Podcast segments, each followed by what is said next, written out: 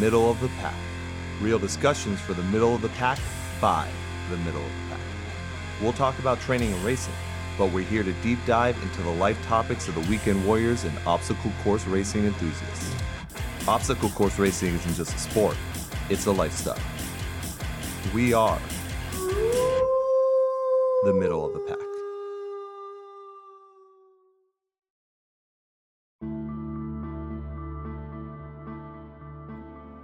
Build your backyard obstacles with a vision for the future. A good obstacle can grow with your ability and accommodate a few workout buddies. Jarrett Newby. Hey everyone, and welcome to this week's episode of Middle of the Pack podcast. I am your host, Charles McDonald, and I am here with Megan. Hi. Derek couldn't make it this week. He was in Florida racing Savage, so we actually have a very special guest with us today we have Aaron with Race Ready Obstacles. Hey, Aaron. Hey, how are you guys? I'm I'm doing pretty great. It's a little cold, but I'm doing good. pretty great. yep, same same here. We're in what's looking to be an actual possible race season this year, and with last year we saw kind of a huge boom, and well, last year was COVID with everyone shut down. We saw a huge boom with people kind of like building their own obstacles and the two of us, uh, me and Megan, both not really being carpenters or even having our own backyards, um, we were pretty unfamiliar with it. So seeing the work that you've done um, with the race brands you've worked for, we really wanted to have a pretty good insight on how to uh, put all this together and make sure other people who are kind of interested in the same way of uh, getting some stuff into their backyard, you could probably guide us along as well through uh, building our own obstacles. Okay. I'm all for that. Yeah, COVID, we just saw everybody starting to train from home and this giant boom in backyard OCR. And Aaron, you've been doing such great work with Race Ready Obstacles. Can you first um, walk us through how exactly did Race Ready Obstacles um, come about? Well, it kind of just began. My wife and I, we've been doing we've been doing OCR since I think I think it was either 2016 or 2017 is when we first started. We went and did a Spartan race, you know, relatively near the house. Uh, it was Chicago Spartan, still like an hour from Chicago. But anyway, so we had gone and and done one of those, and when we got all done, my wife had absolutely failed miserably on Twister. And she was like, Yeah, okay, I only got one shot at that. And then I had to go do burpees. And so she told me, she was like, Listen, I need you to make me a Twister. She goes, I'm never going to be able to pass it unless I get more than, you know, one shot on Twister. So it was like, okay. So I went on YouTube and reverse engineered off of the videos I saw and reached out to somebody over at Spartan and just asked them if they checked my numbers, and they were like, "Yeah, you're right." And I was like, "Okay, sweet." So made my wife a twister. From there, it segued on to building a rig at the house, building walls, you know, building, you know, an Olympus, and you know, other things, traverse wall and stuff that you know that she wanted to work on. And kind of from there was we had a, a friend of the family that was like, who would ask me to come out and you know build something in her backyard and at the time. I mean, it was wasn't really anything I'd done except for other than you know for the family. So you know, I had gone out there and I was like, okay. I was like, yeah, I, I can do that. So basically, I was flying by the seat of my pants at that point. so I, I, I hadn't built for any races or anything. You know, the most I had done was volunteer at Spartan and set up, you know, a hundred yard barbed wire crawl through thorns. And so I was like, you know, it's not that I didn't think I couldn't build it. It's just I hadn't really, you know, really built anything like that. And, you know, I went out to this, you know, our friend's house and I ended up building a, you know, 30 foot long rig in her yard and I've added onto it since then. And after that, it was, you know, she was right on this main road over in Naperville and she had people stopping at her house asking who had built it. So she was like, Can I give them your number? And I was like, Yeah, sure. And yeah, kind of from there. And so it's kind of, I've never really advertised. It's mostly just about all been word of mouth. Wow, that's incredible. Yeah. So, yeah, that's kind of where it took off from there. And I, I started the business about a year and a, well, going on two years now. It was July of a half ago or whatever, and yeah, I've gone from there, and it's segued into you know making grips and you know other things that I sell, and and then you know still building rigs for gyms and you know people who want stuff in their backyards. And it's kind of translated into the ninja warrior stuff too which initially i mean i didn't know warriors i've ever done you know just occasionally watch the show. But you know it is very similar. And so i kind of segued into that and I've, I've built stuff for some people that compete on american ninja warrior and you know things like that. So so starting out you said that you saw the twister, you went online and you found um, videos and kind of reverse engineered it. Um, from there, is that how you've gone about building all of the obstacles, or have you gone found plans online from like other brands or other like YouTubes, other forums to build these? For a lot, not so much the rigs. The rigs have all been custom. I just basically designed that for what that person is looking for. I've never built two rigs the same way. People are always asking me if I have plans. And I'm like, no, not really, because I've never done the same rig twice. It's always been different. Everybody wants something different. Everybody's working on something different. So, but as far as like the grips and things like that, a lot of it's just been you know, either videos or I've been at a race and then I'm just sitting there and my wife's like, Hey, what are you doing? Aren't you going to do Olympus? And I'm like, hold on. I was like, I'm measuring with my hands, you know, and I'll sit there and, and I'll measure things out in my head and then just, you know, file it away and then go back and build it at the house. You know, I mean, a lot of it's been like that. Some, I mean, there's, I haven't really found too many plans online and a lot of the, some of the stuff I've seen with plans online, you know, where people have drawn stuff up, it, you know, I'll look at it, but it's not always, you know, right. You know, I'll, I'll see a plan and I'll be like, yeah, that that's not, you know, that's not quite right, you know, and so I just kind of go with. I, I try not to, you know, I'm not really one of those guys that's gonna. I mean, I'm not re, I'm not re, I'm not reinventing the wheel or anything. It's not like you know, there aren't other T bar grips, there aren't other stirrup grips out there. There's other companies that sell them, but I just try and do something, you know, maybe a little bit different with, you know, with mine. You know, I got my logo water jetted in the side. I think it looks cool. Um, you know, stuff like that. You know, I don't, I try not to really paint my stuff. I powder coat everything, you know, just to make it a little more durable, you know, things like that. I just try and, you know, do something to make it you know, just maybe a little bit better than, you know, the other stuff you can find out there. So it's a lot of work, but I like it. So if I don't think it's awesome, then you're never going to see me sell it. you know what yeah, I mean? Yeah, definitely. So with that, if you're not using necessarily the same plan every time or going by the same spec, how are you factoring in like the safety precautions, you know, safety testing, what how do you determine weight capacities?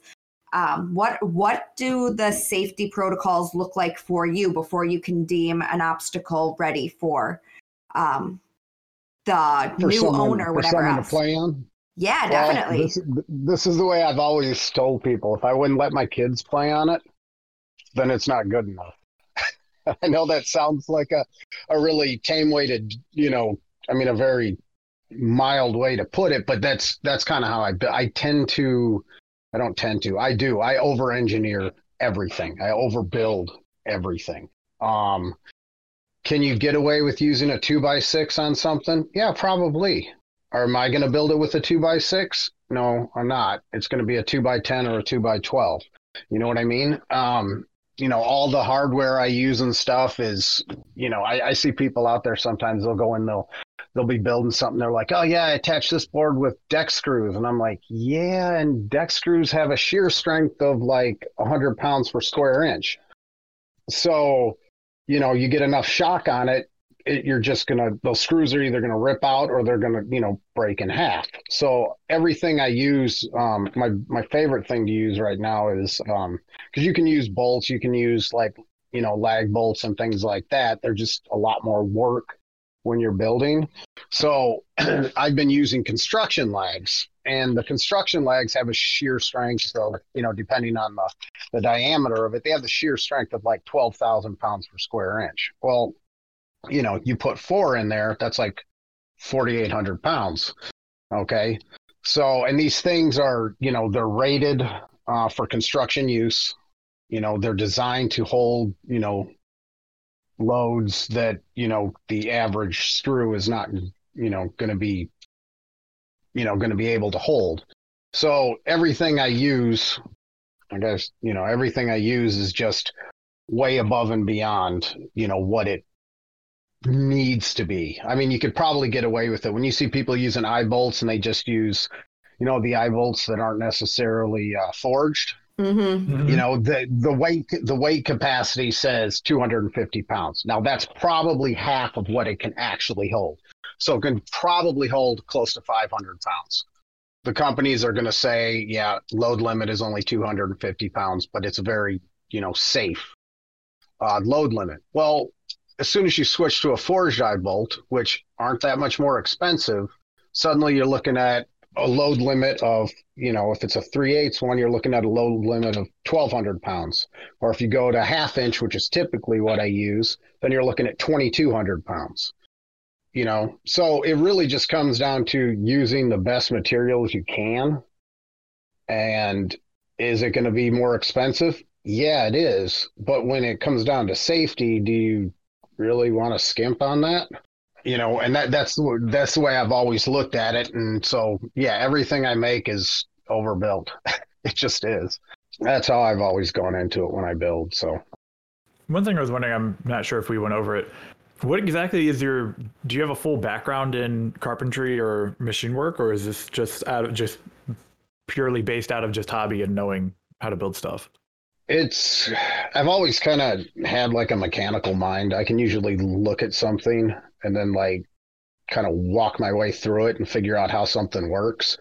Um, but as far as like the building stuff, like I said, I started as a kid building stuff. I started building, you know, crummy little tree forts.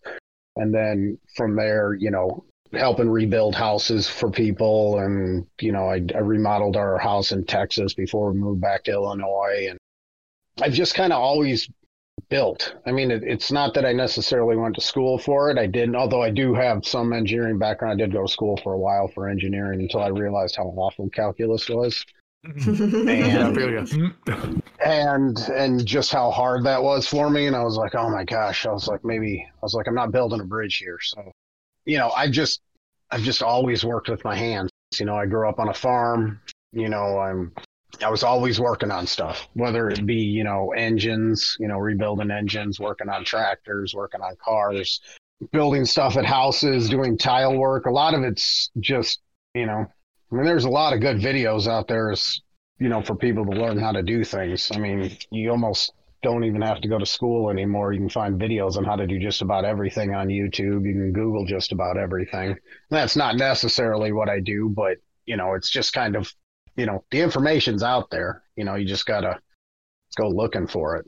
So it's just I've kind of just always done it. It's always come natural to me. So and I get that for a lot of people that's not something that they you know that they've done because I'm always telling people, you know, hey, ask me a question. You got a you got a question about something, you know, just shoot me a DM or whatever, you know, I'll try and walk you through it.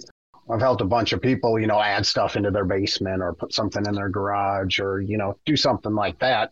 I like to be able to help people do stuff. But I've also realized that there's a lot of people that, you know, the trade kind of stuff is just not a thing as much anymore as it used to be. You know, you don't, you got a lot of people that haven't done any carpentry work and haven't worked with somebody who's, you know, that's what they've done their whole life, you know, and so I've gotten the opportunity over the years where I've, I've been able to work with people that, you know, have worked construction their entire life, you know, and so I sit there and get to work with them, see how they do stuff, you know, ask them questions. They're like, hey, yeah, well, this is why I do this. And I'm like, okay, yeah, makes sense, you know, and then I just file that away as one more thing I now know how to do. So, That's so awesome.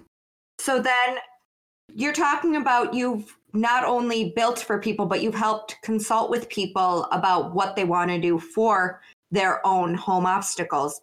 For Yep. people who don't feel confident in building this stuff on their own, would you recommend that they um, contract this out to somebody like you or somebody local who is more familiar with this all? Yeah, I, absolutely. I mean, if if you're not, you know, if it's one of those things where I have to explain what a drill is to you, you probably should not be building anything for yourself. Okay. 100%. I mean, yeah. you know, and I, I mean, there there have been some people I've talked to, and they're like, yeah, we don't even know what you mean. What do you mean by a drill bit? And I'm like, okay, you're gonna, I can, I can kind of give you some ideas of stuff. I was like, but you're probably gonna want to find somebody who knows what they're doing, you know. And it, it doesn't hurt that doesn't hurt to find somebody too that maybe you know does construction for a living. They build things for a living. Um, it doesn't hurt to find somebody who also has a little bit of knowledge about OCR. Mm-hmm. you know, yeah. You know, because we had somebody down in uh, in Texas that I was talking to and stuff, and and she hired somebody to come in and build some stuff for her. And I, I had, you know, we had kind of we had talked, and you know, she kind of told me what she was looking for, and so I gave her some ideas, you know, how she could do some stuff. And she went and found somebody and paid him to, you know, put a rig in her backyard. But the guy also had some experience in OCR. He had done some races. So that does help. I mean, you get your average you know, Joe contractor, and he's just the kind of guy that, you know, he does bathrooms, he does porches, maybe some fences, but has no OCR experience. It might be a little harder for him to quite grasp the idea. You want what monkey bars and you want what, you know? So it, it does help if you have somebody who has some experience on it, but you know, for people that have no building experience and have no real desire to learn it, then yeah, absolutely. The smart idea is to get somebody to come in and build it for you. You know, just kind of most contractors, if they, if somebody can kind of even pencil sketch out something, then the contractor should probably be able to build it. I won't say for sure, but should, you know? Yeah, definitely. So, as you're talking more about you know, working with people, talking with them. Um, I know one of my good friends, um, Jess, she's on Instagram as Jess Lulu. She had said mm-hmm. that she came to you with um, ideas for her new house, mm-hmm. and you were able to put together like a package of different like rig attachments mm-hmm. and whatever else. When talking to maybe somebody who's not local or somebody who is local, either regardless, what does the consultation look like in determining what specific obstacles are going to work best for them? And then um, how do you go about putting that into a reality for them? Well, with with people like that, it's kind of one of those deals. I kind of my, my first thing that I'm going to ask them is, what are you trying to work on? Okay, and how much room do you have? And then you know, what can we do so that if, if say all they're interested is in like attachments and monkey bars. Well, guess what? You can just build a row of monkey bars and you can just use straps and just hang it on the monkey bars, you know, for your grip attachments. Okay. Don't have to go crazy on it. Um, for the people that want like, you know, need an Olympus or something like that, you can, you know, I kind of try and tailor everything to what they are trying to work on. So when someone comes to me and they're like, "Hey, I'm thinking about building a rig," and I'm like, "Okay, what is it that you're looking to get out of this rig? You know, how much room do you have? How much money you want to spend? You know, because especially now since COVID and everything, uh, wood prices are exponentially higher than they were a year ago. Um, it's basically double the cost now. You know, so you know, so for a rig that I I could build for say two thousand dollars last year, you know, you're looking at almost a thousand dollars more in materials this year. It's it stinks. It's kind of the way it is, but you know, in last summer there was when the prices had already started going up and wood was hard to find. I mean, it was getting ridiculous. I I, I built a rig for a guy um, near Chicago, and I ended up having to go to like in a two hour radius around his house. I ended up having to go to six different stores to find all the wood I needed. Wow. Oh, damn. You know, and and if you and if you tried to order it, you were looking at, you know, four to ten weeks before the wood would actually show up. You know, um, so for people, it's to get back to the original question where I took that choo choo train to wherever I went, um, it, it, it kind of just goes down to the person and what they're looking for. You know, I, like I said, I, I can't, I, I people ask me if I do plans and I really don't simply for the fact that everybody's looking for something different, you know? Mm-hmm, definitely. It just everybody is. So once they tell me what they're looking for and kind of how big they want it and, you know, things like that, then I'm able to kind of be like, well, here's, you can do this or you can do this, you know, or, you know, if someone tells me, hey, I got a garage that's unfinished, all my rafters are open, I can see them all, then I'm like, yeah, okay, don't build anything, use the rafters. You know, it's part of the structure of the house. If the house isn't falling down, you can absolutely use rafters, you know, to hang things off of, attach monkey bars to, stuff like that you know, so maybe, you know, originally they thought they were going to have to build a whole big old thing, and really they don't have to do anything other than, you know, tie into the rafters in their garage. Or the people that have basements, you know, I mean, there's floor joists in your basement. You can absolutely attach stuff to that as long as the ceilings are high. In our post and backyard OCR, we actually saw a lot of people had set up fully functioning like almost like endless rigs just just in their basements off their floor joists. And the amount of like creativity people have come up with where they incorporate like it's just like a small basement room but the whole ceiling is one endless rig they can just go back and forth on was pretty pretty astounding it was amazing. You would be amazed and I, I think this is what i've found that people don't seem to realize you would be amazed at how much stuff you can pack into a small area. You know, just based upon using, you know, you know, stuff for cliffhangers where you have it along the side, but it's right inside the lane that you've got a twister on. And, you know, I built a I built a rig um over in Naperville in this guy's garage and he had 10 foot high ceilings, which is awesome. But I built a 10 foot by 10 foot rig and on that thing, he's got cliffhangers. He's got two rows of grips attachments. He's got a twister. He's got monkey bars that go into incline monkey bars and then devil steps. He's got a pegboard. It's all in a 10 by 10 area. And he's got so much stuff, you know, in such a small area. And if you're smart about how you hang things on it, then you can really pack a lot of stuff into a little area. So these people that are sitting there and, you know, maybe they think that, you know, well, I need like a 30 foot long, you know, rig so I can have this, this, and this on it. And I'm kind of like, yeah, no, you could actually half the size of that and just, you know, utilize the space better and put stuff on the outsides and put stuff on the insides that, you know, don't get in the way of, say, grip attachments or anything like that and yeah suddenly you got a rig where you got like 10 different things you can do on it you know without you know it costing you you know a ton of money to make a 30 foot long rig when you can do it in a 12 by 12 you know?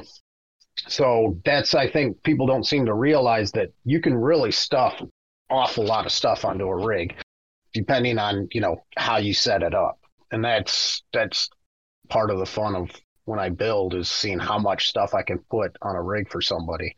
Yeah, and that's honestly such a great thing for training as well because a lot of times as we get into more races, you know, not necessarily your Spartans, but even with Savage, we're seeing they're playing around with their different variations of their rigs. And you're not always just going ring to ring or ring to bar to rope. Like they are changing the different rig attachments in and out at all of these different obstacle courses. Actually, at Boulder Dash um, over the weekend, their newest rig setup has floating pegboards into like one of those floating blocks. You use the pegs from the pegboard and the blocks to then go straight into the floating monkey bar.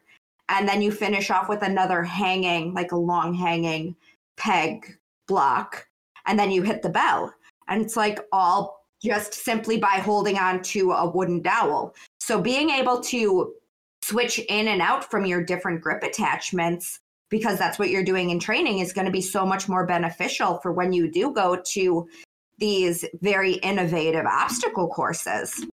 No, absolutely. Because, I mean, I love Spartan. I still Savage is still probably my favorite like big name race simply for the fact that they their obstacles are awesome and they really mix it up.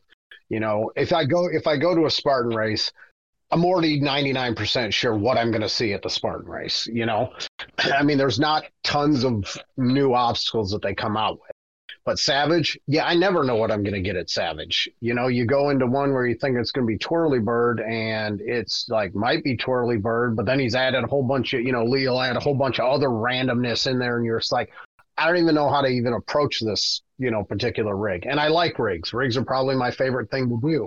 But I'll get to some of his, and I'm just like, yeah, I don't, I don't even, I like, I don't even have a good plan for going into this rig. I'm pretty sure I'm going to fall off as these races evolve and especially with you know your smaller ones the ones that aren't quite as big they are I, to me I, it, and it makes sense is that you got to bring new stuff to the table and let people see new things and maybe take them way the heck out of their comfort zone you know where they're just like oh this whole rig is nothing but vertical hanging attachments guess what that's hard for people you know, it's not horizontal grips. These are now vertical ones. And that, that's just a tough thing to do. And when people get to a race and suddenly it's all vertical attachments, they're like, yeah, I don't even know what to do about this right now. Obviously, my training hasn't been up to par.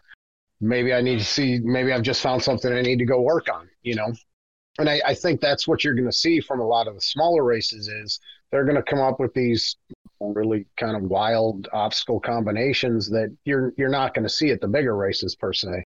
So I like to see that. I like to I like to come up with ideas like that at races. You know, I, I think that's what is going to keep the sport from getting stale. I guess. Yeah. Mhm. At least that's just you know where you're just like, okay, been there, done that, seen that. When you get to something else, you know, one of these smaller races where they're like, hey, check out this obstacle, and people are like, I've never seen anything like that before. You know, I mean, the like the floating walls for Indian mud run. I mean, Mhm. that's kind of signature to them, you know? oh yeah. I mean, I'm sure there's other people that have tried to, you know, borrow it and stuff like that, but until they did something like that, I mean, that wasn't something you were going to see at a Spartan race or anything like that. You know, that was a smaller race that came up with a had a really good idea and came up with something that people are like, yeah, I don't even know what to do about this. This is totally different than anything I've ever seen. And I think that's what you're going to continue to see. Definitely. And with that, I know that you have done some obstacle design for a few other races and you're coming up with new obstacles yourself. Can you talk about how you've come up with these obstacles and where we're seeing them pop up? Okay, well, the the most recent one I did was last year for uh for Frontline, which was the the Kraken, which is basically like a it's a it looks like a twister, but it's all vert- vertical holds. Oh, it's one of those. Yeah. I heard it was total murder out there. It was it's it's not easy. I mean, even when I was building it, and and to be fair, it wasn't necessary. I have seen them before. I've seen them like on like over in Europe. They I, I've seen those kind of things over in Europe, but I hadn't really seen any in the states. And to be like I said, to be totally fair, wasn't my idea to actually put it on a rig, um, a race. And he had just said, "Hey, what do you think about this?" And I was like, "Yeah, I can do that." And so then we talked about it and because the race was supposed to be last year in may and then it ended up getting postponed till october. So I, I had time to like you know mess with it and work on it and stuff. And so i ended up changing up you know making some of the uh you know some of the vertical attachments. I changed the lengths on them you know i made you know some of them were longer some of them were shorter. You know i that was that was my contribution to the uh the kraken. But you know, just it was just one of those, and I wasn't even initially gonna do different lengths, and then I woke up at like two in the morning because I tend to do that a lot.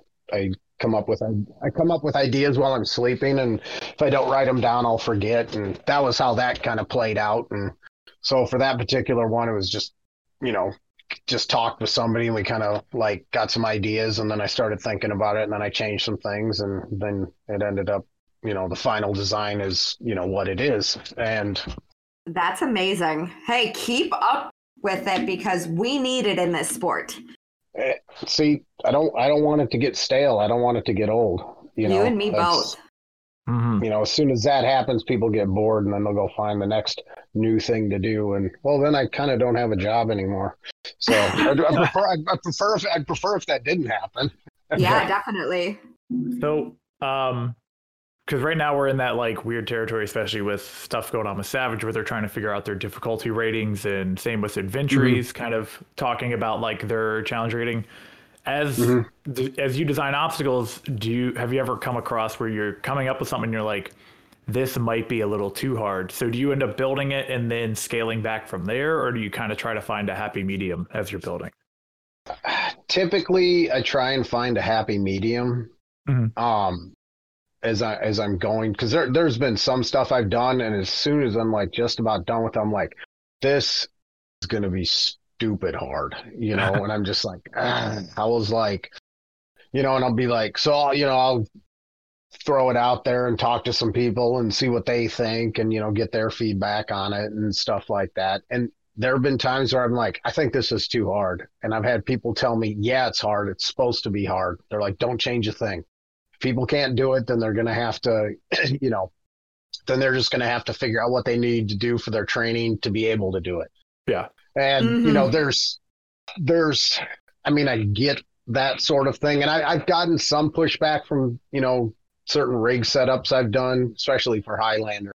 You know, there were some people that were like, you know, it's too hard you know they you know and i had been told you know women can't do it and yet when i talked to some of the women you know a lot of them actually they were like yeah i couldn't do it this time but i know what i need to work on and so i'm coming back for that thing they're like don't change it you know for the next because highlander did two races last year hmm and so so I didn't change the rig. I just left it, you know, and the Highlander guys, the owners, you know, they were on board for it. They're like, yeah, just leave it.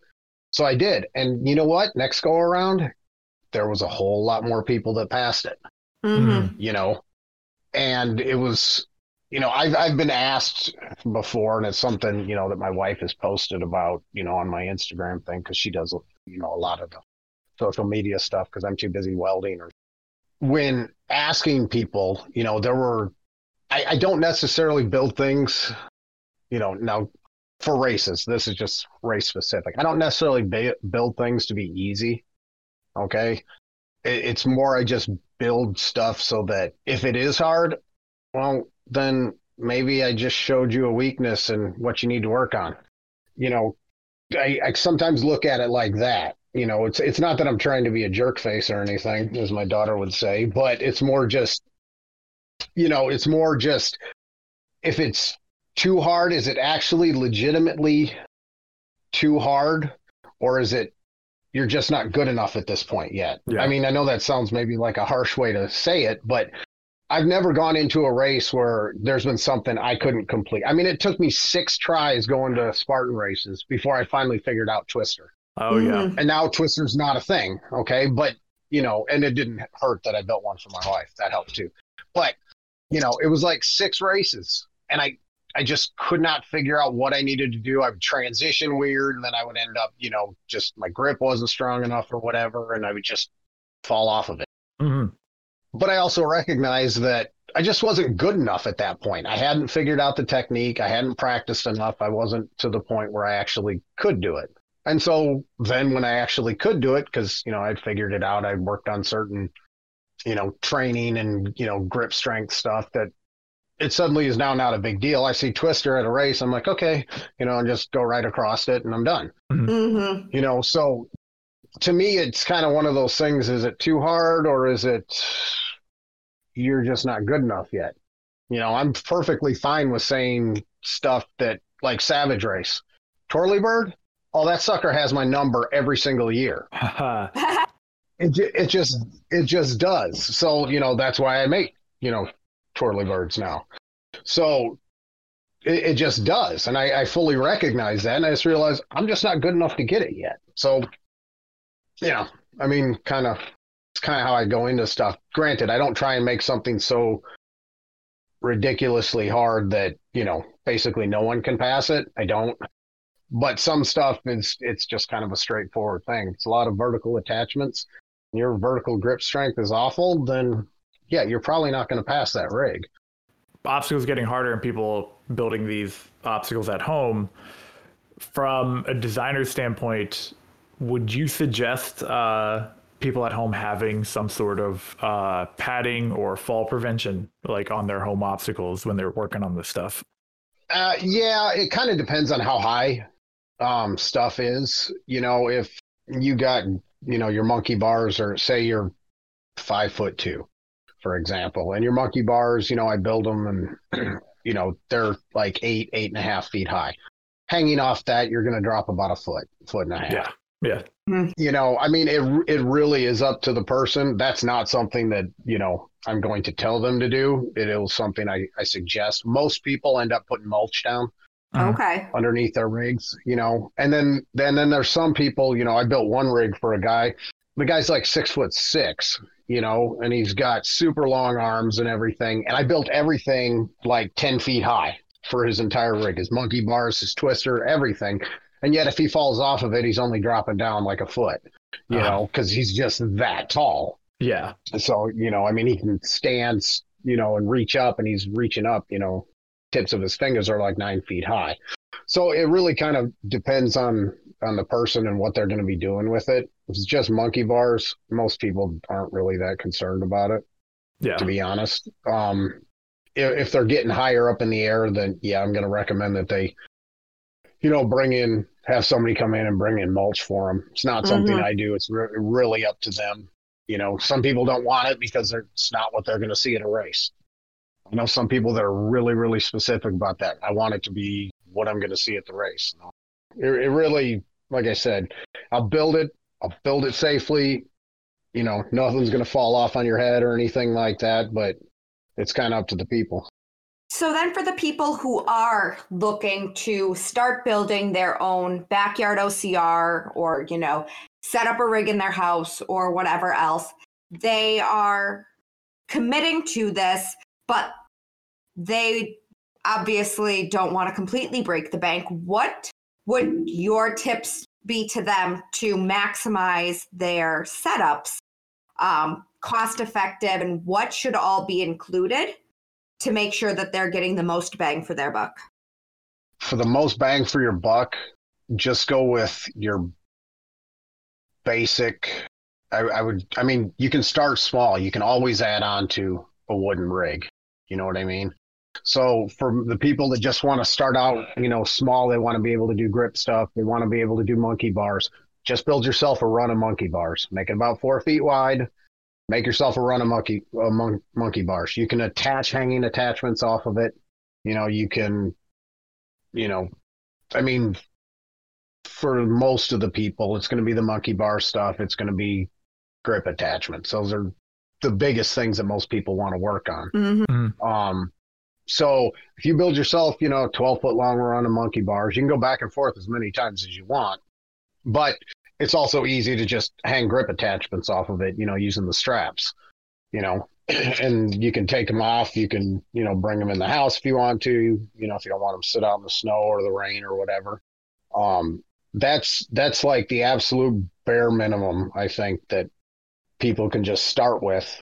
And then if later on, you know, they want to put in, say, a section of Olympus, well, you can attach that to your posts on the outside, you know, just add a little bit more the framework in and suddenly you can put an Olympus down one side of your monkey bars.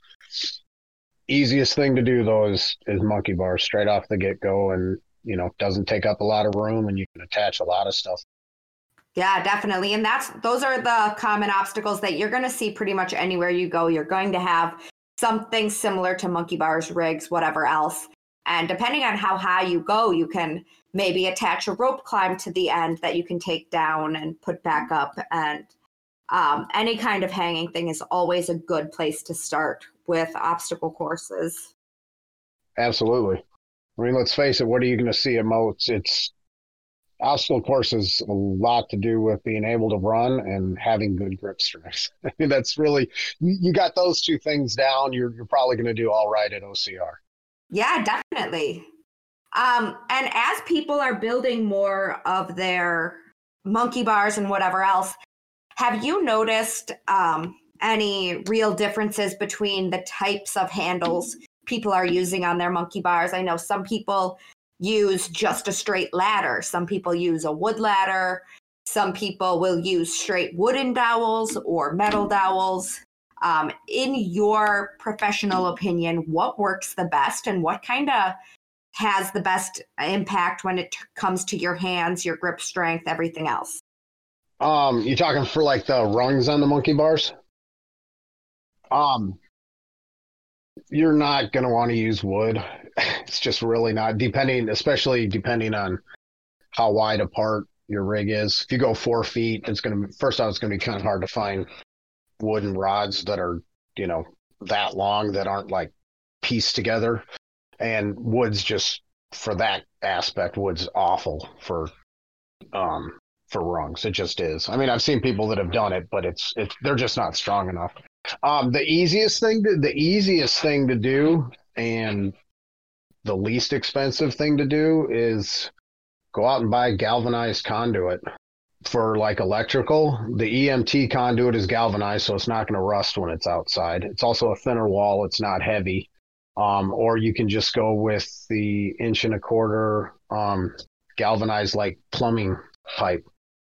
It's you know it's easy enough to cut. It's solid. It's strong, and, and it's once again galvanized, so you don't have to worry about the rust aspect of it. And then also, as a side note, pressure treated wood, whatever they use in it is, uh, if you just use bare metal, it will actually cause it to rust a whole lot quicker. So I should mention that too. So as far as like when you're using, you know, the hardware you use, the screws and the stuff, you can't use, well, you can. It just means it's going to fail quicker, but um, you can't use like zinc plated. You got to use stuff that's designed to be used with pressure treated wood. So, like when I was talking about those construction lags that I use, those are either galvanized or they've been treated with a coating that allows it to be used with pressure treated wood, which will keep them from rusting. That's kind of an important thing because otherwise your stuff will just start rusting and, well, yeah, then it's just going to fail on you. Nobody Mhm. needs that in their life. Oh no, So, not no, at all. Not at all. So anyway, back to the the monkey bar rungs. Um, for most people, I end up using like inch and a quarter pipe, either the inch and a quarter EMT conduit, which is like a thinner wall but still strong enough to hold a person, or I use the inch and a quarter like plumbing pipe, which is which is heavier. Um, it's stronger than like the EMT conduit. Both will work. Um, and that's typically the average size I use on most people's monkey bars. However, I get those people that are like, they're all about the Spartan. And so then I'll go with a bigger size pipe to more sim, you know, get closer to simulating the size of the Spartan bars, you know, you know, over two inches. Yeah, and just uh, as you were talking about the pressure treated and the types of metal to use, that was actually one of the questions we've been asking just ourselves. What like with the obstacles that go outside, what kind of maintenance go into these things? Because they like they sit. I mean, I know a little bit of just pressure treated wood just from like working on some like house projects with my dad, but like I don't know when it comes to obstacles, I feel like since something that's can uh, sometimes move around and be do these things need to be retightened up or is it just uh, what's the process of like if when you make an obstacle for somebody do you have to like tell them like hey you should do this this and this Well, mostly using these construction lag screws like I use, those things, th- those are designed to really bite into the wood. And once they're tightened down, they basically don't ever loosen up. okay Um, so, you know, that's the difference between like using a bolt, you know, and a nut and washers and stuff. Sometimes those will loosen up. I've never had any issues with these construction lags loosening up. You know, I check them periodically, just look. I mean, if you see you got like an inch worth of screw backed out, then yeah, you might need to tighten that. But you know, I haven't noticed that yet. Now, bolts, bolts are another story. I've had it where even using a lock washer on it, you know, which is designed to keep the nut from coming undone, I've seen where they'll loosen up over time. For the most part, you know, unless it's a unless it's like a semi-permanent deal, um, where you know it's designed to be like moved around the yard, like you could slide it someplace else. You know, um, I don't, I haven't noticed much of any where stuff has started to come loose. I mean, it's one of those things you should probably always check. Same way as if you just put up a playground or a little play set for your kids or something like that. Still one of those things periodically you ought to just glance it over it and look. But for the most part, if it's if it's cemented into the ground, you know, it's got a solid enough base. There's not a whole lot of, you know, really chance for it to, you know, stuff to back out. Same way as if you like built a, a deck or something like that. Chances are it's not. I'm not that's not to say it couldn't, but more than likely not gonna happen. So and then as far as like the pressure treated wood itself, I always tell people very few people have ever done it, even though I've always, you know, every every time I've built for somebody, but there are a few that have. I wasn't hurt, you know, after the pressure because pressure treated wood is is typically wet when you first get it, and you gotta you gotta let it dry for a little while before you can like paint it or you know put Thompson's water seal on it. Typically, I tell people, you know, hey, after you know five six weeks or whatever, after the wood's kind of dried out, just go out there and spray it down with some Thompson's water seal. Just one more barrier to keep the water out. You know, it, it, it doesn't hurt it yeah, so that's just one of those things I try to just so that you know, I mean, because they're putting it, they're making an investment, you know, in something. You know, it's not it's not easy or cheap to build rigs. You know, when somebody buys a rig, you know, you want it to last for as long as you know it can for them. So, I mean, is it going to last forever? No. I mean, it's wood. It's just a, eventually it'll just go bad. But you know, try and make it as last as long as you can, right? You know, 15, 20 Yeah. years. Yeah. If you're still doing OC, if you're, if you're still doing OCR at that point, you know, maybe your kids will be into it then, you know. So, Kids, grandkids, let's get everybody involved. yes, everybody. Yep. Everybody. So we're getting towards the end of our time, but obviously we are talking with you because there is this newfound interest in everybody building their own um, backyard OCRs, their own training equipment. From your professional opinion, what are the most common errors that you've seen people do, and what kind of hidden secrets can you tell us to make sure people are maximizing their backyard OCRs? Um, biggest, the biggest problems I've seen with people is they, it's kind of just them trying to go too cheap on stuff. They don't want to buy pressure treated wood, so they go with non pressure treated wood because it's less expensive.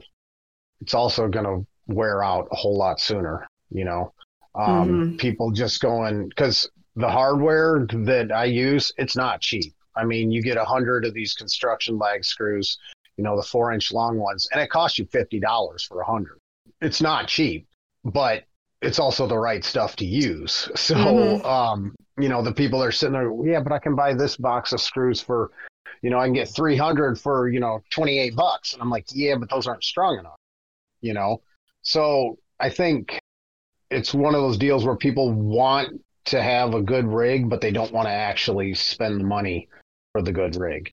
You know, um, you want to make sure it's strong enough. You want to make sure it's going to last, you know, and cutting corners is the absolute worst thing you can do when you're building something like this, especially when you figure, you know, you're launching around on stuff and swinging, you know, doing, you know, stuff like that.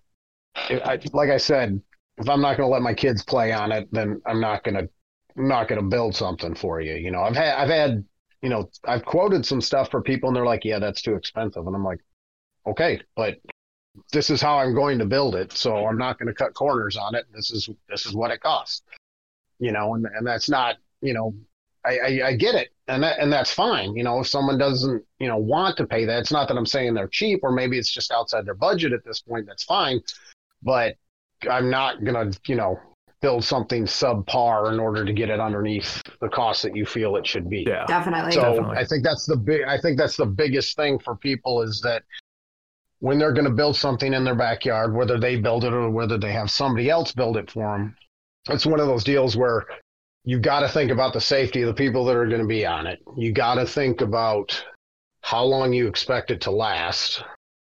You got to think about the materials you use. It needs to be strong enough. and It needs to be good materials. You know, Mhm. don't cut corners because hey, look, I can get an untreated two by ten, you know, for you know seventeen dollars, and this pressure treated one is thirty six. Well, I'm going to go with the untreated. Guess what? In a few years, that sucker is going to already be starting to rot. it just will. You know, it's going to be outside in the elements. Even if you paint it, it's still not going to last as long as pressure treated. So don't go cheap. That's that's kind of a you know don't go cheap on it. I'm not saying you gotta don't cut corners in order to get your you know your perfect rig. Maybe you just need to like build part of it now, and then you know play play on that for a while and save up your money, and then build another you know section of it. Sir, I really, me and Megan really want to thank you for coming on, and we wanted to offer you, I mean, our platform that you can promote and plug whichever you'd like, how, uh, all the stuff you offer to the community, because for us, you have been an amazing continuous support, um, and we really wanted to offer you the same platform, uh, especially with the, I mean, your business and the races you work, uh, you work for. Yeah, no, I, I appreciate it. It's like I said, it's that's one thing that I've always loved about the OCR is just the community. You know, it's you know, there's a lot of there's a lot of really great people out there, you know, and it, and it's nice to be able to be you know, part of a community where everybody for the most part, I mean, you still got some of those people out there, but for the most part, everybody is really, you know, they're they care, you know, they're helpful, mm-hmm. you know, and and that's the thing that I've always tried to you know, y- yes, yes, this is a business for me. Yes, this is, you know, how I'm, you know, slowly but surely trying to, you know, make a living. But at the same time, it's, it wouldn't be near as much fun if we didn't have the community out there, you know? 100%. You know, it'd be one of those things where I'm like, oh, look, I'm making stuff. You know, if that was the case, then yeah, I would be instead of me making my own stuff because I make all my stuff. You know, this isn't if you get it from me, then guess what? I had my hands on it. I welded it. I grind. You know, I was grinding on it. I blasted it. I powder coated it, or my wife did, or I made my son jump in there and help me out with stuff. But I mean, it's we're just uh you know it's just me and my wife you know you know and she's got her you know and she's got a nine to five job that she goes and works and this is what I do. So yes, I do. It is a business. Yes, I would, you know, like to make a profit at this and and you know have this be the business that I do for years to come. But it's also one of those deals where if I'm sacrificing quality, you know, or the fact that if I ship something out, guess what? I've had my hands on it. I, I know it's good. You know, I'm not gonna, you know, if it's not good, then guess what? You'll probably see it on my rig at some point at the house because I'll be like, yeah, I can't send this to anybody. So we're just going to fart around on it and play on it. You know, so, oh, look, I messed up on this one. You know, I, I ding this or, you know, scratch it up so bad I can't use it or send it to anybody. So guess what? I'm, we're going to play on this one. So that that's kind of the thing. I mean, I've tried to always, you know, I try and keep the quality just as high as I can and, you know, make some money off of it and don't cut any corners. That's kind of my thing. Don't cut the corners. It's that's how you get stuff that's subpar. It's not as good. Mm-hmm. And then there's safety issues involved, and nobody wants that. So I've been hearing rumors about, about this four foot long um, twister that you can hang almost anywhere, and I'm thinking I need to get my hands on one. Um, what else do you offer for people who maybe aren't local to you in the Chicagoland, Illinois area? So, like, say for me in Boston, what would I still be able to order from you and be able to hang around in my backyard? Well, if, if it's on my website, you can order it. I've figured out how to, you know, even my full size twister, I, I ended up making it in two pieces with, you know, so it can be bolted together so that I can ship, you know, full eight foot long twisters around. Because initially, initially, when I first made the original eight foot twister, I had somebody such a nightmare story. This this is how you start a business and then lose so much money in the beginning because it's just so I made this eight foot twister and I had, you know, I built some for, you know, my wife and stuff. And I put some on a rig that I took to a race and, you know, had some local people buy them because they're eight feet long. They're expensive to ship.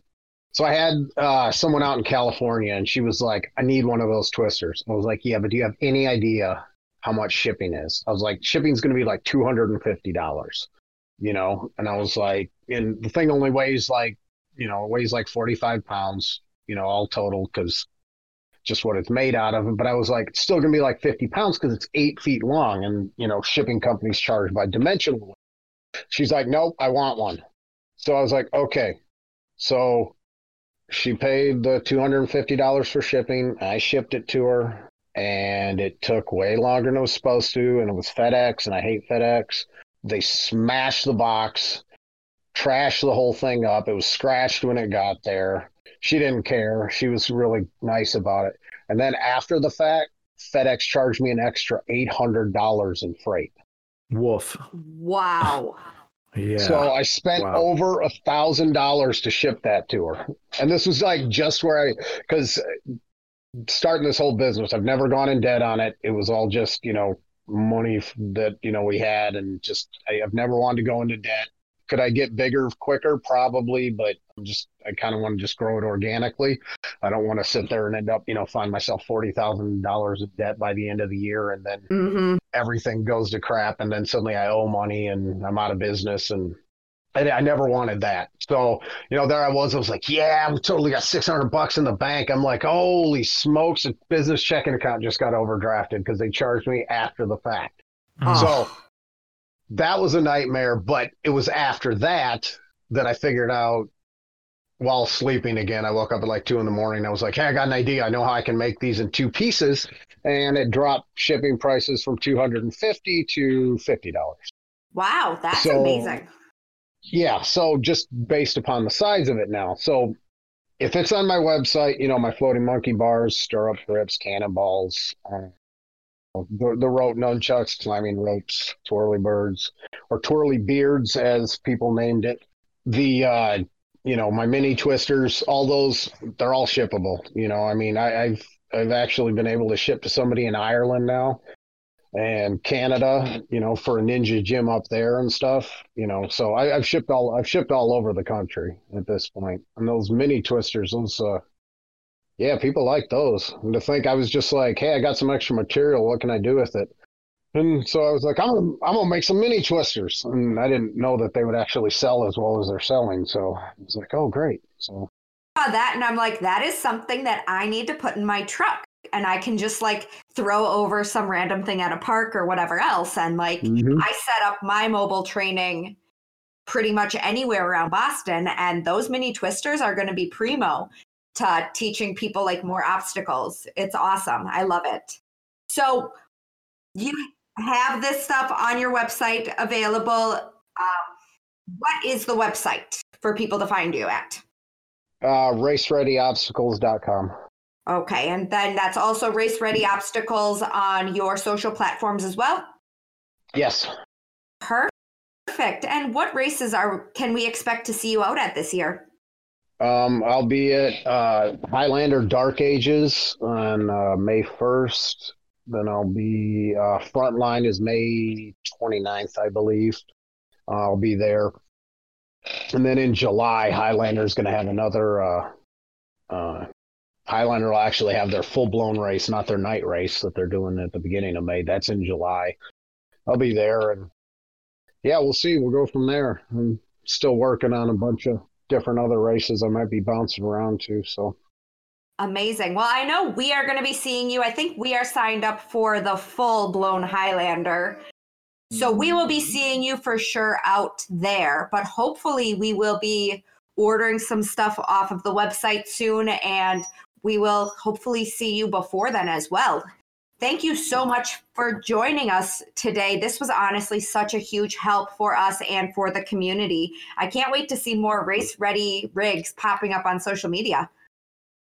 Well, that should be happening pretty soon. It's starting to get starting to get warmer here, so I got a got a few few projects lined up. Awesome. We can't wait to see it. Awesome. Thanks for having me on. Thanks, Aaron. Yeah, thanks. All right. Yep. You guys have a great day. That was such incredible information from Aaron. Really, he just, really was. He just dropped that knowledge bomb on us. He gave us so much useful info for everybody who's really starting their own backyard OCR. Um, after we finished recording, we did talk a little bit more about just some of the environmental kinds of stuff. And Aaron really wanted to make sure to stress that you talk to the utility comp- companies in your area, make sure that they come out, mark any electrical and underground lines to make sure that you're not hitting a power line or anything else when you go to dig out your rigs. Um, also, just make sure that your in homeowner's insurance is aware of the rig. And he said it's usually no worse than a swimming pool or a kid's playground. So just be upfront and honest with your insurance company. Make sure to double check with your um, homeowners association if you have one. Um, he said it's taken up to a year before for some people in an HOA to get approved. Um, but otherwise, each city is different. But for the most part, he's never had to deal with um, very much in terms of permitting when setting up any backyard OCRs. Aaron wasn't the only information we got on this. Like I said, in the, uh, with Aaron, with the boom of COVID, we saw the resurgence of people building stuff in the backyard, and we actually saw a resurgence uh, within the group of on Facebook backyard OCR. And we went on there uh, to just get some insight from people who have also, you know, as this podcast is talking about, built their own obstacles in their backyard. And the amount of responses and the amount of photos that we had from people was truly astounding because I was surprised how many people have either set up rigs in their basements or have built rigs in their backyards and not just like standard like post to post rigs. They've built giant like 16 foot long box rigs that every little piece is made up to be some form of another obstacle. And like it was truly surprising to see this type of like carpentry out there because not too long ago, having a any type of obstacle in your backyard was like such a rare commodity, and now it's starting to become such a common thing. Yeah, what I found most astounding of the responses we got is it sounds like most people actually created their own obstacles. They didn't have any plans to work off from. Mm-hmm. Um, they saw these different rigs being built and they just went about it and said, hey, how can I do this myself?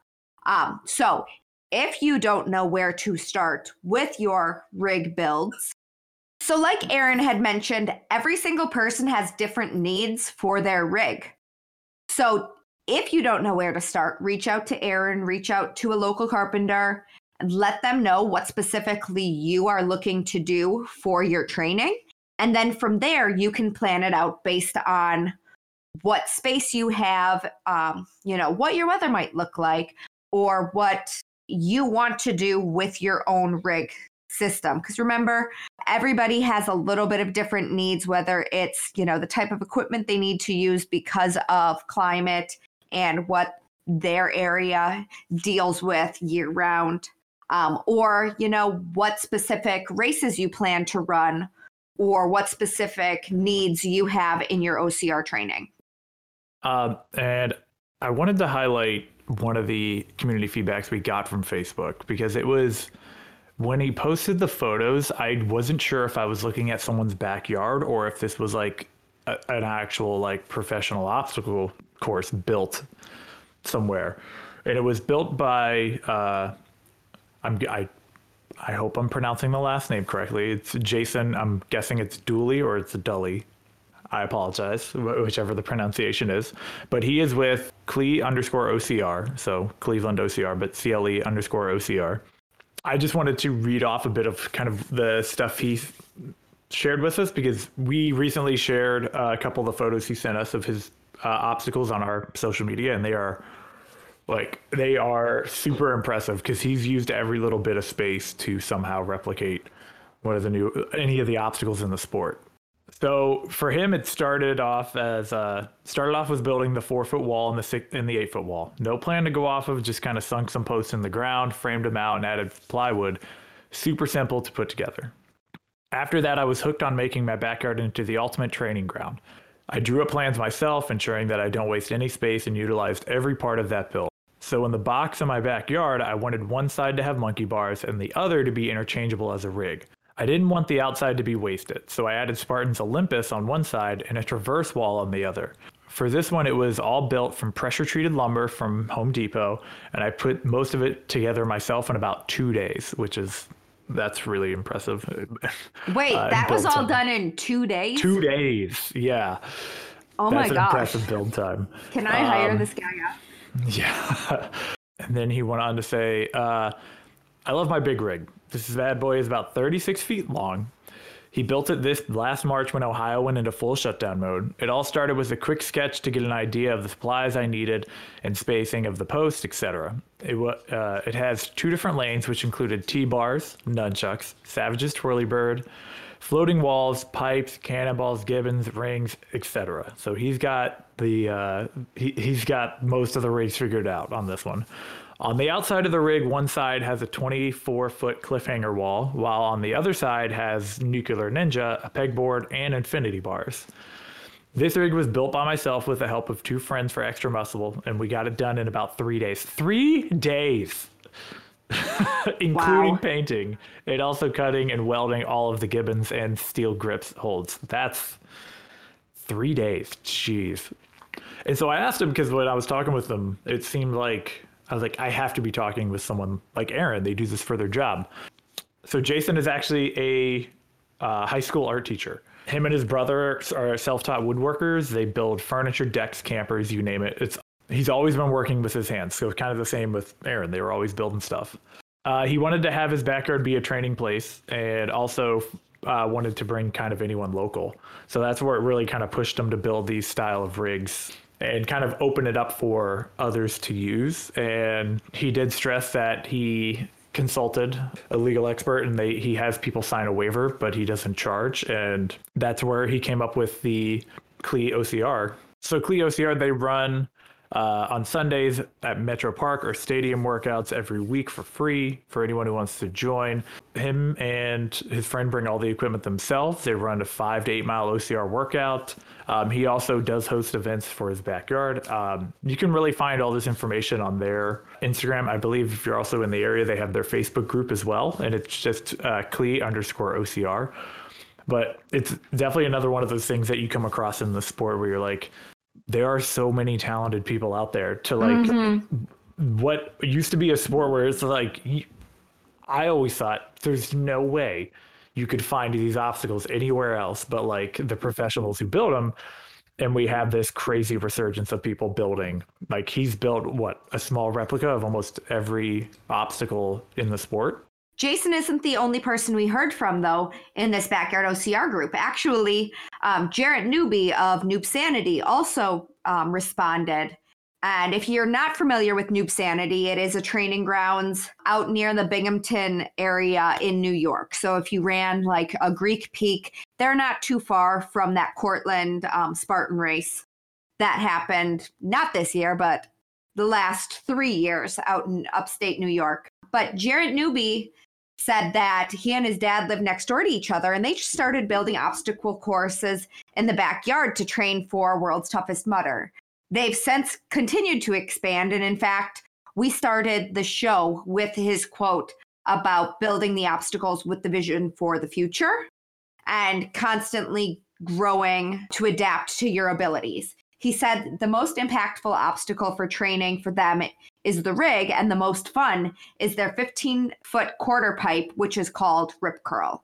They decide what obstacles to build based on what they think will be fun. And honestly, I haven't been out to run Noob Sanity yet. I'm hoping I can get out there for the Noob Sanity Fit Ultra in August. Um, but I have heard such amazing things about that course. Something like there are two different courses with a trail run and with like a mud course. Um, I have heard it's phenomenal. And I think the final thing that kind of like highlights a lot of the backyard OCR stuff is kind of what Mark Primo said also on our post, which is the necessity of it. Mark built his setup out of necessity. He wasn't able to go to courses often enough to train, and it was expensive. Mark built this whole rig system in his basement. We had, like, on our post, he posted the video. And it was when I was talking to Aaron, he was a video I was referencing where it was just kind of this endless flow of obstacles and stuff to hang off of from his ceiling. He said his favorite his favorite uh, obstacle has to be monkey bars. He feels like he's flying, especially when he skips one. He's pretty creative, but also did a lot of races and got some ideas from the courses. Best advice is to set up your course inside if possible. Many people say you only have four Tarzan ropes, but I have any multiple of four by going back and forth. Training inside is more fun, enjoyable, and you can get more apt to do a workout. Uh, the equipment also lasts longer, which Aaron did also bring up that like if the inside your basement uh, thing that has floor joists or really strong exposed overhangs, you'd be able to string stuff up to, and that really is making the most of like the inside, and it is a little bit lower cost like Aaron said, like when you're starting out with your backyard OCR, start with something small, knowing that you can always expand from it. So if you are starting in the basement, you know, maybe just hang your monkey bars there or your multi rig there. One person who has been a great support for us, Lisa Nondorf. I know she is a what Conquer the Gauntlet Pro, I believe. She is a pro female she said that her husband found scaffolding on Craigslist for super cheap and they bought it. From there, it catapulted into um, continuing to expand their rig and their OCR training. They then got a warped wall from a race series that shut down. They have monkey bars, and then um, they also have a rock wall, which is wooden sheets. So if we, they ever need to move it, it can always be taken down. So remember, like utilize what you have around you. Craigslist can be a phenomenal place to find rigs and then start with maybe just one system and think about how can I continue to expand as I need more space. So yeah. purchasing more rig attachments or you know, hey, I have one side of this rig that's open. So let's attach maybe an Olympus or a Z wall mm-hmm. or something else. And you can slowly put together this badass piece of backyard OCR equipment in this teeny tiny little space. Um, speaking of continuing to expand, we did have the opportunity to head out to Boulder Dash over the weekend where we talked with Lynn Hall Boulder Dash is a race series out of Rhode Island. It started as a mobile race brand that would set up their races on different sites in the Rhode Island area. And until 2019, when Lynn reached an agreement with their home site now, Canonicus, which is a camp, and they have allowed them to set up their course more permanently. So over the last couple years, Lynn and her crew has continued to build up their OCR on this camp grounds. Yeah, playing on their rigs and their equipment this past weekend, uh, seeing some of the stuff they're working on, like we talked with Aaron, they're currently troubleshooting and figuring out their uh, what was it? The uh, Kiss My Grips. Yep, their rig yeah. obstacle. Their rig obstacle, Kiss My Grips, and also playing on their latest obstacle palate cleanser. We took time to interview Lynn out on course. We did record this with one mic just back and forth while we were out in the wind. So if there is some wind on this, we do apologize, but we worked with the best we had on that. Let's get into our interview with Lynn from Boulder Dash. And we are here today with Lynn Hall of Boulder Dash. Thank you again so much, Lynn, for letting us come out and run the course today. It was absolutely amazing, and everyone cannot wait to come out for Winter Dash. So, um, because we are talking about backyard OCR today, Boulder Dash is the um, most amazing backyard OCR I've ever seen. Uh, so, can you just kind of talk a little bit more about how Boulder Dash got started and how you came to be about? And I always butcher the name. Is it Kanakis Camp? Canonicus. Canonicus. Okay. So, how? Where did you guys start from, and how did you um, come to be at Canonicus um, camp. Nice job on the second one. trying. All right. So um, basically, Boulder Dash started in 2011. Um, had it first its first event in 2011. Um, I like to say that Boulder Dash was born in the back seat of my car uh, because basically we went out and did the first uh, Spartan race in in, uh, in Amesbury. Okay. And on our way back, being the Rhode Islanders that we are, mm-hmm. we decided we wanted to do it again, but we didn't want to have to drive that far.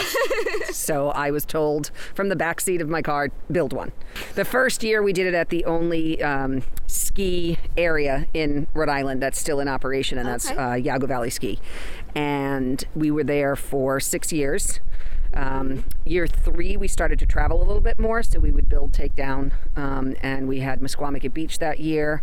We had uh, the um, Kids of Ace for the first time in 2003, uh, excuse me, 2013.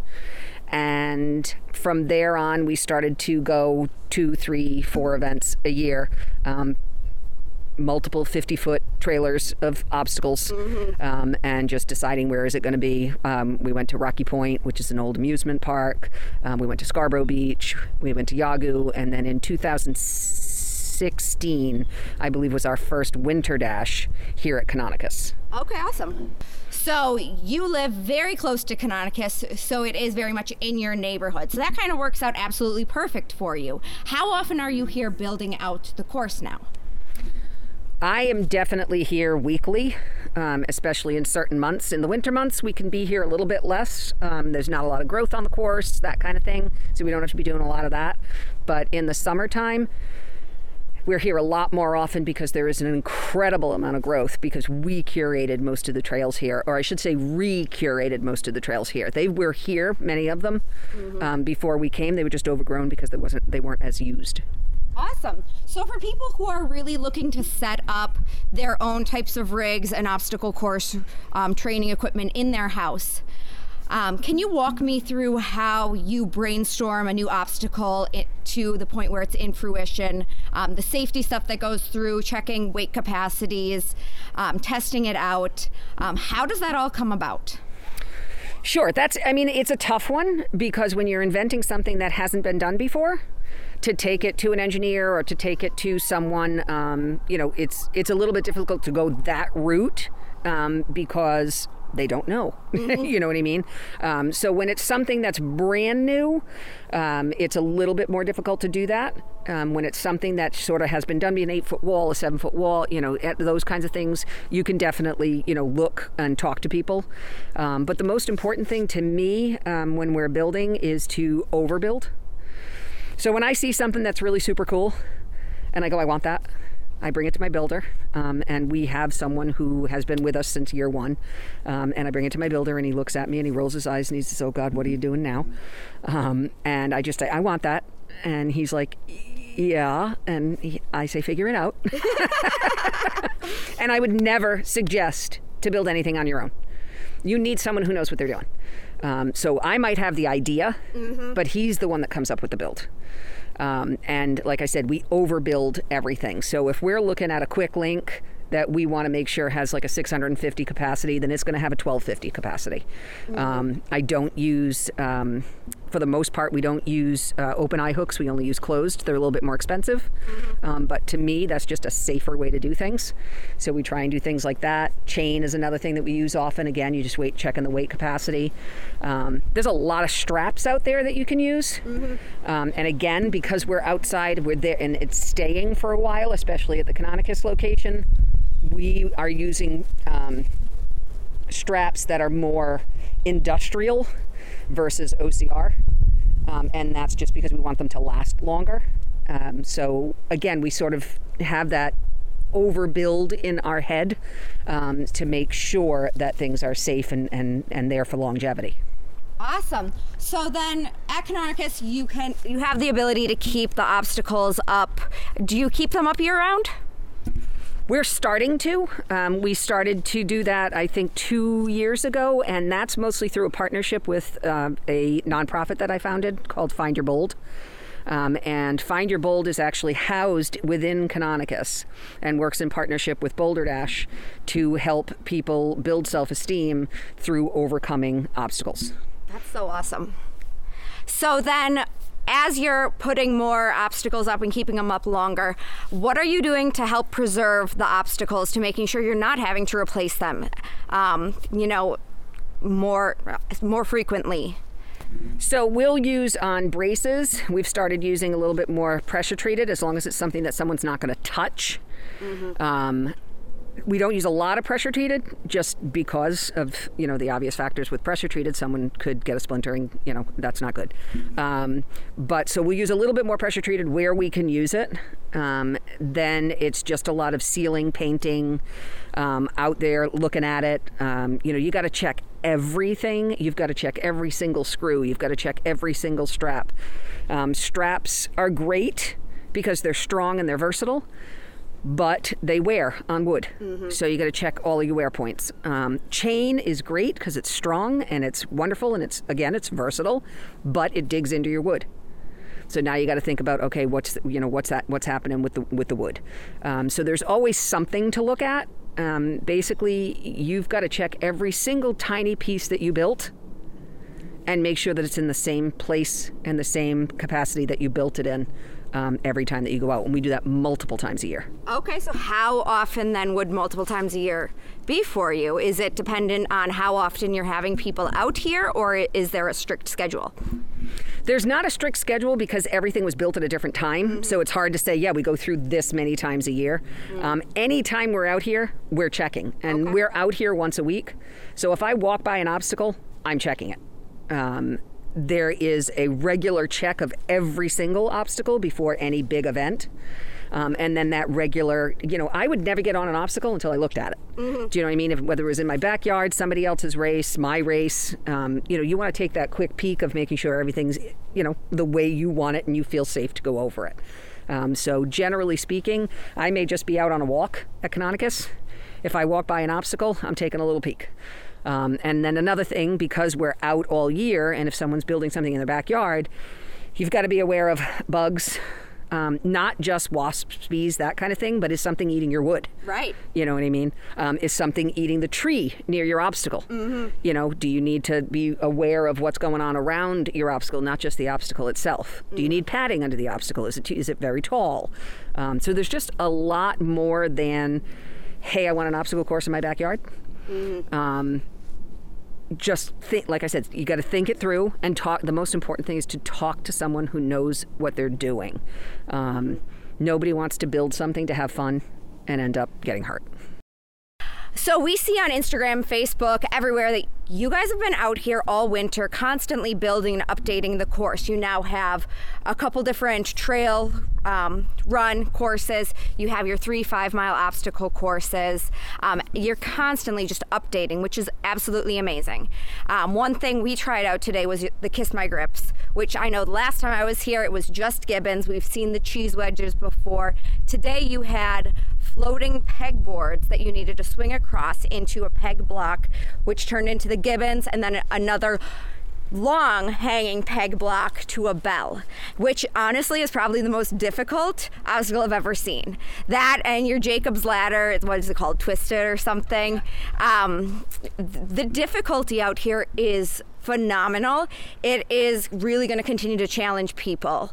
Um, so for people who are maybe coming out for Winter Dash or some of the other races that you're going to have, or people just looking to come out for boot camp, do you have any suggestions for them that what they can be doing at home to continue to train for this level of difficulty, whether it's Boulder Dash or we're seeing difficulty being raised for like a Savage race in OCRWC? What kinds of training would you say people can continue to do at their house without feeling the need to build these massive rigs like you're doing?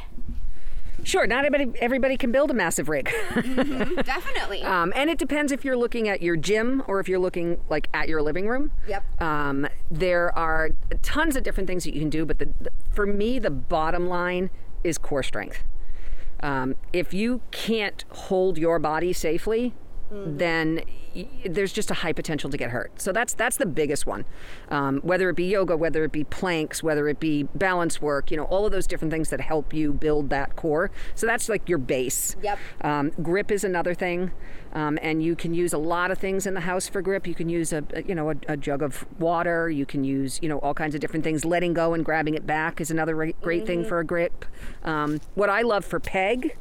Um, is if you have a door frame that you can put a pull-up bar that has the pull-up um, handles that bring you in more of a like a tricep pull-up. yeah, like the parallel grip. Yes, that's what that to me that's great because that's your grip on a Yep. peg and if you just simply let go of one so that you can learn how to transition from one hand to the other or just loosen your grip on one while you transition your body weight to the other and you can even start to slowly practice the swing while you're there. I think that that's a really inexpensive option and most people do have that doorway, some don't, but if you have that doorway to hang Yeah. that up safely, I think that's an awesome one. Um, other than that, you can use, you know, a lot of kettlebells are great because again, you're talking about grip. Yep. Um, you're also talking about a lot of uh, core, and you know, just kind of looking at generally looking at the body mechanics of what that obstacle is that you're trying to overcome. And then thinking about that and sort of replaying that at home And now we see a lot of people that are starting to hang their own rig attachments in their house. Do you have any background with hanging rig attachments when it's not on a rig? so we put a lot of stuff in the trees Okay. um, right from year one um, in 2011 we had a, a floating cargo net um, so we had that floating cargo net um, that we built into the trees. So you can definitely do some stuff in your backyard into trees. Again you want to look for a tree that's super healthy. Um, we have arborists sometimes that come out and we say is this tree something that we can do? Okay. um, if there's um, a, a branch I don't want to say a branch split, but if the tree is growing and there's a there, there's a branch coming out, that's a great place to drop something, whether it be a strap or a chain or cable or whatever it is that you're using. Um, those are great to do. If you're building it in your house, I mean, you just have to be really careful. You know, I mean, it's not something that we've done. Um, I've seen people building things off of joists, between joists, Yeah. that kind of stuff. Um, I'm not an engineer. Yep. I don't play one on TV. um, so I, I wouldn't I wouldn't feel comfortable giving, you know, um, an opinion on that. Yeah. Um, but there are definitely there are so many things online, Ninja Blueprints, um, things that you can buy. Mm-hmm. If you're really looking to make something at home, I would look at a blueprint. I really would, and and they're not all that expensive um, to purchase online, and then you know that you're doing it right and you're doing it safe. Yeah, definitely. And there, in fact, is a group on Facebook called Backyard OCR where people are sharing their advice. Um, I think they have some people post their plans, they have um, tips and whatever else. And in fact, last year, um, you did host a challenge where people were building their own backyard OCRs. What did you see um, as the outcome of that? Um, it was super fun. It was during COVID, so that was, you know, something to do with the family. It was kid oriented, so it was a little bit different. Um, and we didn't want to have someone have to build something in order to be able to participate. So there was just a lot of imagination, and out of imagination grows obstacles that you can build. Um, so what we what we asked people to do was take things in your household. Things do not go to the store, do not go outside, do not spend money find things in your house, which is a great way to train. Find things in your house and mimic an obstacle course, um, which a ton of people did. They had a blast. Um, there were, however, some people who just happened to have an obstacle course at their house. Um, so we saw that as well. We saw a lot of walls. We saw a lot of um, ninja type things. Ninja slack lines are big right now. Um, and they just came out a few months ago with one that is for adults. So it's got a higher weight capacity. The smaller ones, the kids ones only go up to 250. These go up to I think 350. Um, so you can definitely buy some things that are online that help you make um, your obstacle course. And again, you can put those in between trees. Um, so yeah, I mean it's it's it's all imagination, and the biggest part is it's all fun. If you're not having a good time, think about whether or not this is really something you want to do. Yeah, definitely. Honestly, this is the reason why we get into it is to have fun. We're just playing big kids.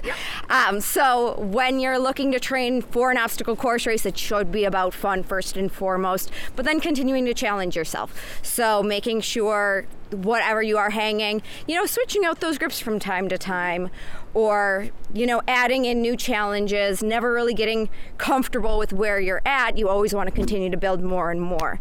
Um, so before we let you go, because I know you have a lot of building left to do, Winter Dash is coming up on March 28th, and I'm very excited to come back out.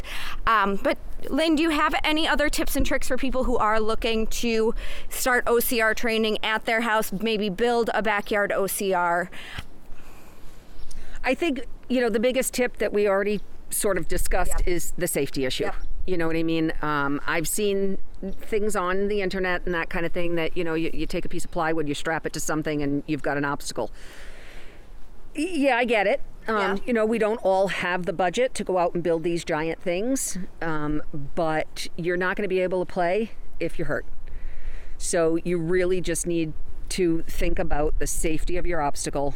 Um, and again, I'm going to say it again consult someone who knows what they're doing with the build. We build things in a completely different way than you would build it in your backyard because we build them to move them. So something that you're looking at, hey, I can put this together and I can put this between, you know, whatever it is, be- between two trees, cemented in the ground, whatever it is. That's, you know, cementing is a big deal when you're doing something mm-hmm. in your backyard. You can do that. That keeps it, helps it be stable. You also have to know how deep to go and all of those things. Again, against consult an, a, an expert. We, on the other hand, have to build it so that it can go up, come down, and go in a truck. So it's a completely different build if you're going to move it. Um, and even here, although we're staying here a lot um, at Canonicus, we're still moving things. Um, the palette cleanser behind you um, was in another place two weeks ago. So Right. we still build things so that they can be taken down and moved. That's awesome. And I think that's going to be huge for um, people looking to build their backyard courses as well. If you cement it into the ground, you're just going to have to redirect your paths for what you're coming in and out of if you are creating that obstacle course. Otherwise, you know, if you're just putting a rig that you can continue to test on, um, that's a whole nother story. Um, so we're going to let you get back to your build, but um, can you quickly just run through what does the Boulder Dash schedule look like this year? I know you guys actually had phenomenal races last year during COVID time. Um, the town of Exeter has been awesome with you guys to allow you to stay open even when gyms in Rhode Island were closing. Um, so you guys are full on to race again here in 2021. What does the schedule look like? The schedule is jam packed. That is awesome to It, hear. it really is. It really is. Racing is alive in New Racing England. is alive, big time. Um, so we have Winter Dash on March 28th. Mm-hmm. We have our first trail run. Um, we have not done a trail run before, um, so this is new to Boulder Dash. We have three trail runs this year. Um, March, excuse me, April 18th is the first trail run. June 13th is the second trail run, and then we're doing one Halloween morning. Oh, um, October 31st. So that's going to be super. Costumes? Costumes. that costume's a must. Uh, that is my jam. Um, so we've got that going on. We have um, Thrive Outside in the Mud is coming back, which is more of a family event, and that's in Bristol. Um, we have the Amazing Wish Race is coming back, and that's something that is um, obstacles, challenges, um, fun team building experience. Um, we actually move from site to site. It's not just in one place. so Oh, you get in your car, you go somewhere else. That's coming back um, in the fall. We have a brand new event, November 6th. Um, we have an event, it- it's going to be here at, at uh, Canonicus again, but it's a fundraiser for a school, um, uh, the Green School. And then we're working on a couple of other things Okay. um, that haven't quite, you know, gotten nope. closed yet. So I don't want to, you know, get everybody excited and then we'll be wrong. when things are all finalized. And then our fav- my favorite event of the year, which I think you've been to before. You know, too. you know. My dog's favorite.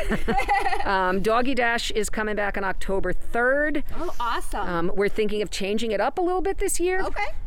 We've had a lot of people who just want to do a 5K with their dog. Yeah. Um, so we're putting out a survey, and what we might do is a 5K and just litter some obstacles throughout the Okay, 5K. yeah. That way you can come, you can do a 5K, or you can come and you can do a 5K obstacle course. Okay. You know, either way with your pup. So Yeah. that's probably where that's going this year. Perfect. Yeah, Titan absolutely loved it. He ran the full two mile course, which he's not a runner. So I was really surprised to see he wanted to run the full two miles. And then we did the obstacle course. He wasn't sure about the obstacles, but he tried. And he fell asleep the entire ride home. It was absolutely amazing and adorable. When your doggy gets that tired. Oh my gosh, yes, it was phenomenal, and I can't wait to come back and race more with him and come back, race more on obstacles. You guys are here every Sunday with boot camp, correct? Yes. And boot camp is, uh, we have two different kinds of boot camp. We have an open run where you can just come out and you can play on the obstacles. You have two hours. Um, once in a while, we have, like we did today, we Yep. had a three hour course. Generally speaking, it's a two hour course. Um, and then we have um, an, a um, guided run. So if you've never done this before, or if you want to work out, we can put you through a workout and then we can take you through a few select obstacles so that you can get some practice on them or learn how to do them. So we've got the training piece as well as the open run. Just go and have a good time. Awesome. And hey, guys, if you are looking to qualify for OCRWC or you are looking for a serious challenge, um, I know I have heard people in the area think Boulder Dash is just this beginner course for, you know, kids or families, just give them a little challenge. I promise you, Lynn is going to kick your ass out here. She has obstacles unlike you'll ever see in any other races, and that OCRWC heat is coming during Winter Dash, so you can get that pro qualification out on Winter Dash this year. So hopefully we will be seeing you all there, but if not, definitely come out, check out Boulder Dash in Exeter, Rhode Island. Lynn, thank you so much for joining us today. Thank, thank you. you so much for letting us come out and play. It was definitely a humbling experience. I'm glad we could help. awesome. And that was just such a great experience going to Boulder Dash and talking with Lynn for most people in the Northeast, they would probably have a good idea of, you know, Boulder Dash in the area. If someone like me, who's some people would say is the South, in Northern Virginia, I didn't know much about Boulder Dash. So going out there and seeing and talking with her and knowing the amount of experience and the wealth of knowledge she has was truly eye opening for me. And to uh, hear the advice she would give people, seeing where she has started to where they are now, was just truly great. Yeah, honestly, between her and Aaron, we are truly blessed to be able to provide these resources to our listeners. I think this is giving everybody a phenomenal place to start in building out their backyard OCR. I know I personally want to start my own backyard OCR as soon as I can. The vast majority of people in the sport dream of being able to set up their own training in some way, shape, or form within their living space.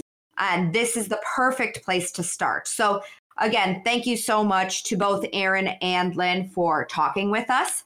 And I'm so excited to see um, the rigs that people can start coming up with now.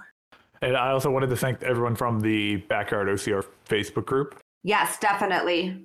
The amount of I wish I could share the amount of photos that and videos that were given to us just to show off everybody's work because it is something else. So I do encourage everybody to go and join the Backyard OCR Facebook group and see the stuff they're building because it is really incredible to see the stuff that people put together um, and the way they do it practically and not just like building the biggest things they'll find ways to add on to like their kids home uh, gym set like their their backyard treehouse and stuff like that so I would encourage people joining that. If you need to find, you can reach out to uh, Aaron at Race Ready Obstacles for information. You can post into the Backyard OCR group asking for information on how you could build, start where to start for building your own obstacles and figure out the tips from there.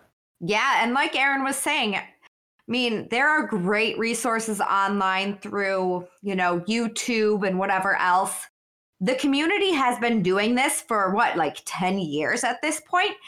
Backyard OCRs aren't a new thing. So utilize the resources within the sport. Ask questions in backyard OCR. You know, I found people asking these questions in some of the Spartan groups and I reached out to them and said, "Hey, what what information can we give you?"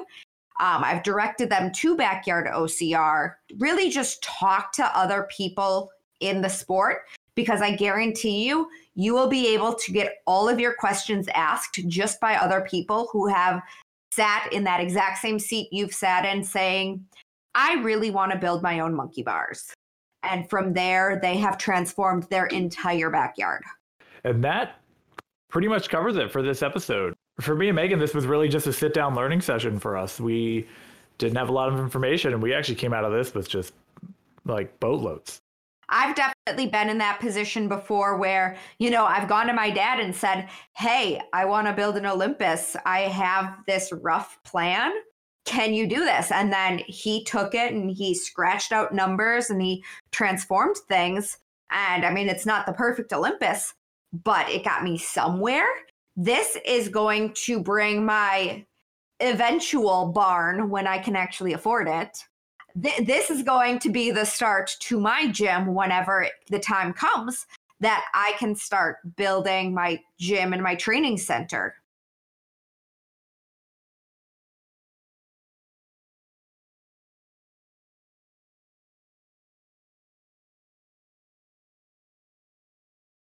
And drop all the money. Go ahead, buy all of those grips because he is producing absolutely everything you'll ever need for obstacle course racing. He is a one stop shop. So go check out his inventory. Reach out to him. If there's something you're looking for, he's happy to talk to you and he's happy to um, come up with it. And remember to also follow Boulder Dash. Uh, they run uh, boot camps every Sunday, mostly two hours, sometimes three hours. They are running events this year. Winter Dash is coming up in, I believe, two weeks. And they are running a few other events throughout the year that Lynn mentioned in her interview. So definitely give them a follow. Go out there and, I mean, learn some new obstacles because they have some stuff that you're not going to find at the everyday Spartan race. And also make sure to join and see all the cool stuff that's happening in the Facebook group Backyard OCR. Megan, where can they find you? I am Maggie B ATC on Instagram. I am the OCR trainer on Facebook, Instagram, and YouTube. And I am Charles. You can find me on Instagram at sabretooth underscore OCR. That is S A B R E T O O T H underscore OCR. Remember, definitely give us a like, follow, downloads, listen, uh, ratings whatever you want to do, send us uh, direct messages on you know whatever topics you would think be interesting, how you think we could improve the show. Definitely interact with us and let us know on Facebook or Instagram. You can find us at Middle of the Pack Pod on Instagram and Facebook. And you can also just find all the links to our where our podcast is hosted on our Instagram. Uh, that has our link tree, and I believe it is also on our Facebook as well. And that is it for this week's episode thank you all for listening. Thank you to Aaron and Lynn and everybody of Backyard OCR. And we will catch y'all next week.